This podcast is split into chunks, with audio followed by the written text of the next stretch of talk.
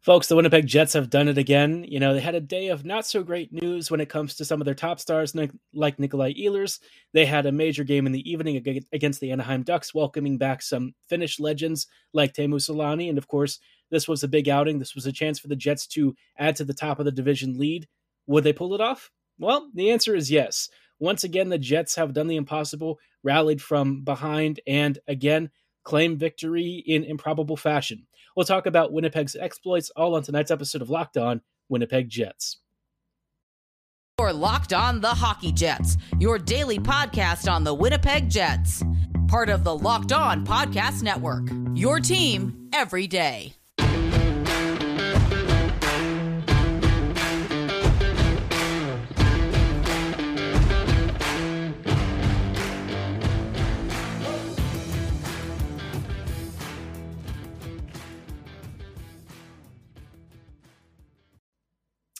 Hello, friends, and welcome to tonight's episode of Locked On Winnipeg Jets, part of the Locked On Podcast Network, your team every day. I'm your host, Harrison Lee, an avid Winnipeg Jets fan and an online blogger. You can follow me on Twitter at HLivingLoco and at LO underscore Winnipeg Jets. As always, if you like what you're hearing, be sure to like, follow, and subscribe on your favorite podcasting platform of choice, including Apple, Spotify, Google, Megaphone, Audacy, and YouTube. Doing so is completely free of charge and ensures you never miss uh, never miss another episode. And as always, we just really love and appreciate your support. So thank you for making Locked On Jets your first listen of the day every day. Now, taking a look, of course, at this game, uh, the Jets just finished up playing Anaheim, and Winnipeg ended up winning three to two, which was um, a bit of an interesting one, right? So the Ducks, uh, they're they're a pretty bad team, if we're being honest, Anaheim has conceded among the most uh, goals um, of any team in the NHL, and offensively, they just really haven't been doing a lot this season. Coming into this evening, they were five, nine, and one, and honestly, they've probably been a little bit fortunate to get five wins. That Ducks team is looking more like it's trying for a lottery pick than it is trying to stay competitive. So, um, the Jets had a good chance here to come out and really put their stamp on this game, win it authoritatively, and uh, you know punish the Ducks for some silly mistakes and make sure that they come out on the winning side. But the Jets instead came out looking a little flat. I wouldn't say that Winnipeg was necessarily awful, like you know some of the games where they've played against um, Dallas and, and got smoked in the first period. Wasn't necessarily that kind of performance, but it was like a little too even at times against the Ducks. Um, like no offense, right? Just understand the Jets are a team that think they're competitive, and the Ducks are a team that know they're not. And so for Winnipeg to not really have the best start to this game, you know, you really want to see them dominate pressure early, get those offensive zone cycles going, and generally dictate the pace of the game. But they just weren't doing that. Uh, and and towards the end of the first period, you know, the Jets ended up conceding more pressure, conceded some opportunities, and really could not get to the middle of the ice against the Ducks. And to make matters worse, Troy Terry scored a goal. I think they had a um, an empty net situation on the delayed penalty, and Terry somehow snuck a shot through. Um, I believe it was a tip deflection from Cam Fowler or something in front of the net. Hellebuyck didn't really have a great chance to stop it, and just like that, you know, the Jets found themselves once again down one nothing early to a team that they probably should not have been uh, trailing. But, you know, Winnipeg, as they often do, found a way to respond. And in the second period, I thought the Jets were a lot better. As the game kind of started to wear on, you saw the Jets creating more offensive zone pressure, and John Gibson frankly bailed out Anaheim on some unbelievably dangerous chances. There were times where he was flailing about in the net, having to make three or four stops in the span of five seconds, and they were all like right on the doorstep. So you know, make no mistake, Anaheim was defensively very poor. The Jets were punishing, uh, or at least very close to punishing the Ducks for their mistakes, and they got really close. It actually took a power play, though, for Winnipeg to finally crack through. This one came from Kyle Connor, who has been so snake bitten as of late. There was a puck right by Gibson's pad.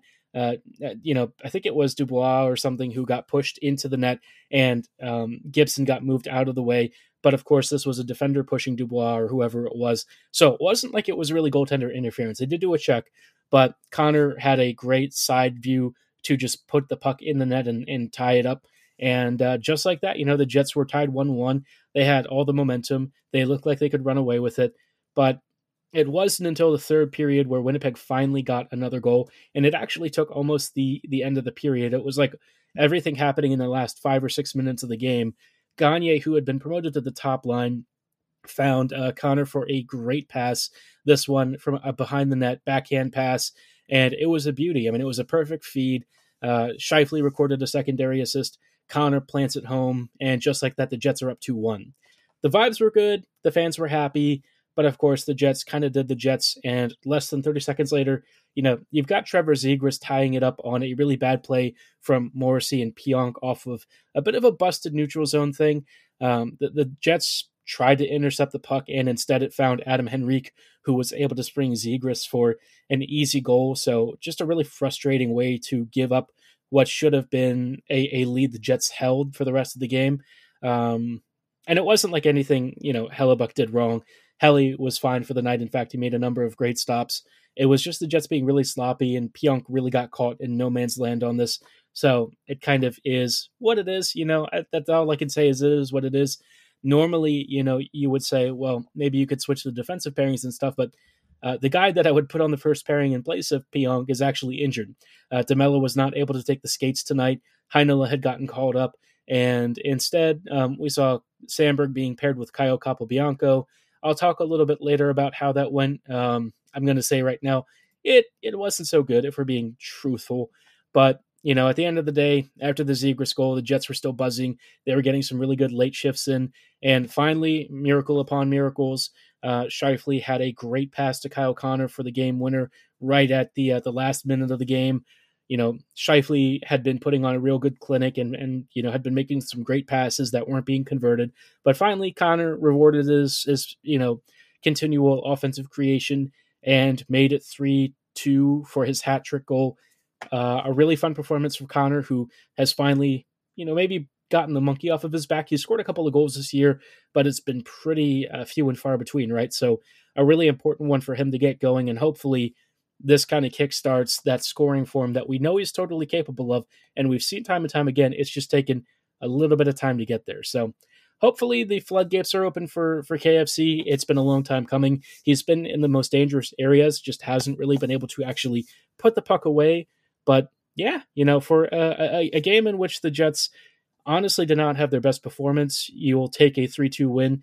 Um, I think the, the really nice development is that Connor maybe has his confidence back maybe has found the back of the net to start um, pu- pushing out those those goal scoring woes. Let's hope that is the last of him having like a five percent shooting percentage this season. Now, not everything from this game was ideal, and I want to kind of talk about that because I think there are some things that the Jets are going to want to take a look at longer term, um, and get and getting ready for some really tough opponents like Pittsburgh, uh, Dallas, Carolina. The Jets do not have an easy schedule from here, and they'll need to be on their best behavior as they start, uh, you know, dealing with the next few games over this coming weekend and into next week. Um, thankfully, the Jets are going to be playing at home at least for those games, so you know, it's always nice to be on your own soil, but obviously still not easy opponents to deal with. Before we go any further, though, I do want to shout out our friends and partners at betonline.net. Uh, those of you who have heard me talk about BetOnline before, you probably have heard my spiel. But if you're not familiar, BetOnline.net is your number one source for all of your sports betting info, stats, news, and analysis. They've got the latest odds and trends for every professional and amateur league out there. You know, they've got everything from football to basketball, soccer, esports. Soccer is going to be a big one right now with the World Cup coming up. So if you're interested in placing some bets on some matches, whether it's you know France or Portugal or any of these other powerhouse nations, be sure to get those in. If you're looking for something a little bit different, they've also got automotive sports. Of course, they've got hockey, right? Because we're we're Winnipeg Jets fans. Why would they not have the Jets? But they most certainly do. And they've also got Vegas casino games if you want to take a bit of a step back and do something that's maybe a little bit less sportsy. But if you're also looking for more than just betting, they've got things like sports podcasts, news articles, analysis, the whole nine yards. It's all available right at your fingertips with betonline.net. It's super easy to get started. All you have to do is register for a free account at betonline.net on your laptop or mobile device right now because betonline is where the game starts.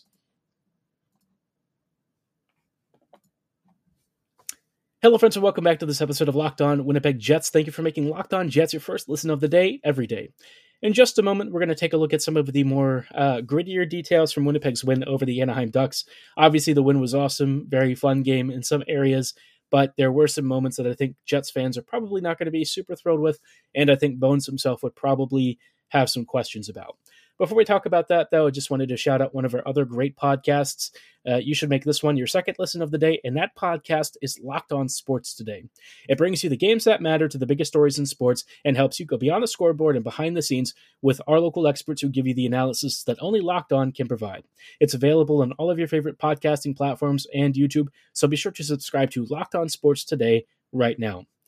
Circling back to the Jets, um, Winnipeg obviously had you know, a, a, bit of an uneven performance, which we sort of expect, right? I mean, like this Jets team, would I say they're good? I think on certain days, yes. Uh, this team can actually be fantastic to watch. Um, but on the bad days, they they have moments where they kind of look like the Dave Lowry Jets, where they're disorganized, they're not really sure what they're doing, and they they have some really sloppy passing and stuff. So you know you, you kind of have like this pendulum swing of, of quality and sometimes you get it in the same game and i think that's kind of what we saw with this game um, I would say that the lows weren't like worst lows ever, but also, I mean, this is the Ducks, right? You really don't want to be conceding to the to the Ducks first. You don't want to look like you're struggling to score against them. That's not really the sign of what you hope for from a competitor. Now, what I will say is the Jets still managed to take care of business, and that is the mark of a competitor, right? That's what you want to see. But kind of diving under the surface, um, some things that I, I was kind of concerned about I thought for one thing, the puck management for this team again wasn't great. That's been like a consistent theme this year. The Jets just don't really handle the puck super well under pressure, and even when they're not under pressure, they can either fling it out of uh, out into the stands, you know, under you know zero pressure whatsoever. They just sort of clear the puck blindly, and usually it's not a penalty, but every once in a while they get caught for that.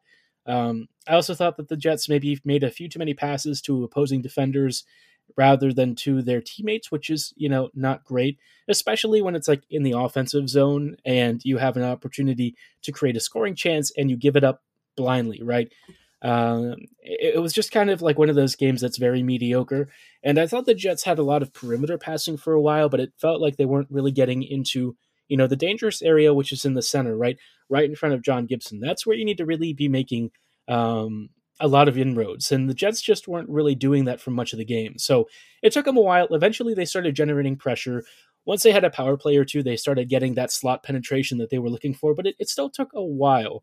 Uh, and I think Bones won't be thrilled with that. I think he'll also feel like the Jets really didn't pressure enough against the Ducks, and then he'll not be happy about the Zegras goal. That one I think he'll be very upset about because you just taken the lead, you look like you had all the momentum, and then Zegras comes and basically sucks all of the air right out of your sails less than a minute later. So he won't be happy about that, but he will be happy that inevitably, uh, or at the end of the game, the Jets ended up pulling out the win. Thankfully, Kyle Connor decided today was the day he's going to have a hat trick. Uh, that is awesome. So congrats to him. But, you know, I, I just think that this game, it's an interesting one, right? Because the Jets were kind of mediocre, but they still managed to get the result. So I, I guess that's okay. Uh, I will say that you notice the loss of DeMelo a lot in terms of like the stability of the defense and the calming aspect that he brings. Kyle Capobianco is trying his best, but he's clearly a guy who's mostly like a fringe NHLer, more likely um, a top four AHL defender. He just doesn't have the speed to read and react to situations in the way that you need to. And then when he would create passing lanes and stuff, he would miss the pass or give it to an opposing skater. So yeah, that's not great. Um, you can tell he's trying his best, but I really would have will get into a game days. I don't know how banged up Demelo is. Hopefully, he's not that bad off. But if he is, um, it would be nice to see Heinola get a game.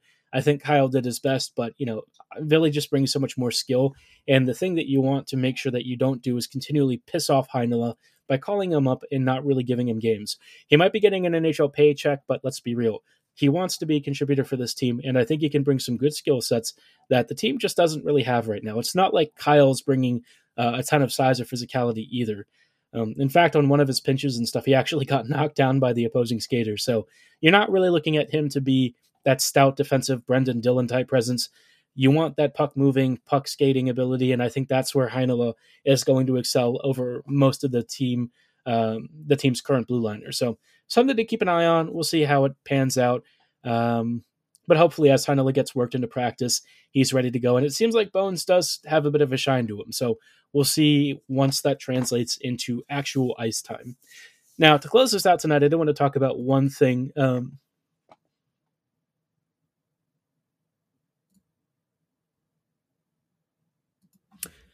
apologies. I think we might have just uh, cut out there real quick. I just wanted to say, um, obviously, you know, the Jets have some issues, but there was one thing I wanted to close out talking about, and that is the potential long term absence of Nick Ehlers. Uh, that was really rough news to to walk up to and wake up to this morning with the Jets, and it's going to have a downstream impact on what Winnipeg does heading into the upcoming next few weeks. We'll talk about what the implications are and some interesting things around the D market that might mean the Jets more than ever need to make a deal. Hello, friends, and welcome back to these closing thoughts on tonight's episode of Locked On Winnipeg Jets. We're just wrapping up real quick with some final thoughts on uh, some news that the Jets are, are not going to be thrilled with. It seems like Nikolai Ehlers is uh, set to miss a number of games. Bones, he was a little bit cagey about how bad the injury is, but he wasn't able to practice yesterday or today. Or actually, he was, I think, out on, I think he was in the lineup for practice on Wednesday, but today he wasn't able to make the skate. And when asked about the situation and what's going on with the Ehlers, you know, Bones said nothing is off the table, and that includes surgery. They said the team are going to have to make a decision at some point, and that for me is a big red flag that Ehlers might not be playing uh, if not late until the season, maybe during the entire season. I mean, we might be missing Ehlers for the rest of the year, which would be really, really awful. I mean, he's one of our most talented skaters, one of our most um, creative forwards, and somebody who just does a world of good for this team. In fact, he's been at times before Scheifele kind of returned. Ehlers was the guy carrying the offensive torch for this team. He brings so much transition skill. He's got a great shot. His passing is excellent. He's so good in possession. So for him to have a lingering injury that might need surgery is it's not great. Uh, and and the Jets are going to how now have to figure out how to replace that, which there's not going to be many options. Uh, but what is kind of in Winnipeg's favor is that a lot of teams are needing defenders, and some of those teams include the Toronto Maple Leafs. Ottawa has been snooping around. Apparently, somebody vetoed a trade somewhere to Ottawa might have been maybe Nate Schmidt from the Jets. He's got like a no trade list of some sort. Uh, but, you know, thinking about it more broadly, a lot of teams need defenders. A lot of teams are dealing with injuries. Mm, you know, a lot of squads just don't really have great defensive depth, anyways, because thanks to COVID, they might have had to cut some salaries and stuff and uh, take te- cheaper contracts, or they've lost guys to free agency or other deals. And so the Jets have a surplus of D. And it's very clear that players like Heinola need to get NHL reps. Same with Samberg. Um, you know, arguably Stanley can slot into on on like a rotational basis, and so the Jets need to clear out that logjam, and they have some contracts that they could probably move. Now, the one that I'm starting to think might have to be the choice that I doubt they'll do, um, it's got to be Pionk. I think he's probably the odd man out. Now, I don't think he really will be once the Jets actually make a deal, but I think Neal has really struggled to uh, meet expectations for his contract. You know, he's being paid almost top pairing money, and he just hasn't really been the kind of guy that you can rely on for those situations. And I think his own frustration is really getting to him. Uh, you can see his body language and his, and his constant muttering to himself and stuff. He, he's just not thriving the way that you would hope. Um, and given that the Jets want some cap space and need some flexibility, and Pionk still is a fantastic scorer, you know, he might make the most sense if the Jets want to acquire some real big forward help. Now, the guy I think that can really help the Jets out, I, I might have mentioned on previous episodes, but it's worth you know mentioning again. It's Conor Garland. I think if you're looking at that price bracket, uh, a little under five million dollars, but a guy who's got that pesky skill set, um, can kind of do some of the Marchand things around the slot where he you know draws contact, he'll draw penalties, but he's also an elite scorer with a great understanding of space. Garland is exactly that kind of guy, and I think on the current contract that he has, he's really great value. And once Ehlers is ready re- to return, Garland can further reinforce Winnipeg's top nine. I think he makes a ton of sense for the Jets. I think the Canucks would be more than happy to do a deal for, you know, some kind of a smaller package for Garland, gets the money off the books, gets their rebuild kind of, you know, on track, I guess. But um, aside from that, I mean, there are some like middle six options, and it might be something I take a look at on tomorrow's episode. But the long and short of it is the Jets really need to make a move because Ehlers missing time is going to be tough. The Jets are what, like 10 4 and 1 right now, which is fantastic. But when you're looking at how they're winning these games, you can tell that they still need some some reinforcement. So hopefully Chevy goes shopping. He uses that surplus of D to start fetching us some some forward help. I think this team would really benefit from it. Bones would probably really appreciate it, and it would put the Jets in a better position to start cementing their role at the uh, the top of the Central. But until then, obviously, we have a lot to get through, and the season is yet many, many more months. So we'll see how the Jets handle things, and hopefully, Winnipeg keeps on keeping on, at least when it comes to winning games. For tonight's episode, that is going to be all the time that we have. Uh, again, thank you so much for making Locked On Jets your first listen of the day every day. For your next listen, be sure to check out the Locked On Sports Today podcast. It features the biggest stories of the day, plus instant reactions, big game recaps, and our famous take of the day. It's available on the Audacy app, YouTube, and wherever you get your favorite podcasts. So be sure to like, follow, and subscribe right now. And as always, thank you for listening. Have a great night, and go Jets go.